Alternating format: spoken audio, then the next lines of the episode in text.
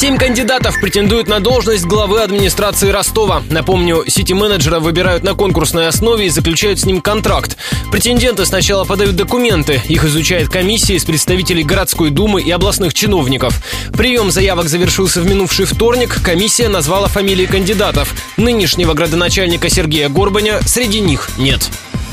Подробности. На должность главы Ростова претендуют бывший прокурор Октябрьского района Евгений Беркович, депутат городской думы Геннадий Рибаконов, первый заместитель главы администрации Ленинского района Владимир Островский и замглавы города Шахты Анатолий Глушков. Также в списке претендентов донской министр транспорта Виталий Кушнарев и замглавы администрации Багаевского района по социальным и экономическим вопросам Александр Мульков. В конкурсе участвуют и атаман Всевеликого войска Донского, экс-замгубернатора Виктор Гончаров. Он подал документы последним.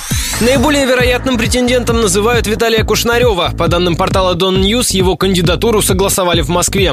Как считает политолог Дмитрий Абросимов, Кушнареву может не хватить опыта работы на муниципальной службе. Это ротация в команде губернатора. И Горбан и Кушнарев, они как бы оба команды губернатора. С точки зрения политического плана, это, грубо говоря, команда губернатора оставляет контролем городом за собой. По своим основным показателям, возраст, опыт работы на госструктурах и так далее, он подходит формально. Но у него нет опыта работы в муниципалитетах. Как, в принципе, Горбани его не было, когда его назначали. Имя того, кто теперь будет руководить Донской столицей, назовут 7 ноября на внеочередном заседании городской думы. В этот день по контракту полномочия истекают у нынешнего главы Сергея Горбаня. Он сейчас в служебном отпуске.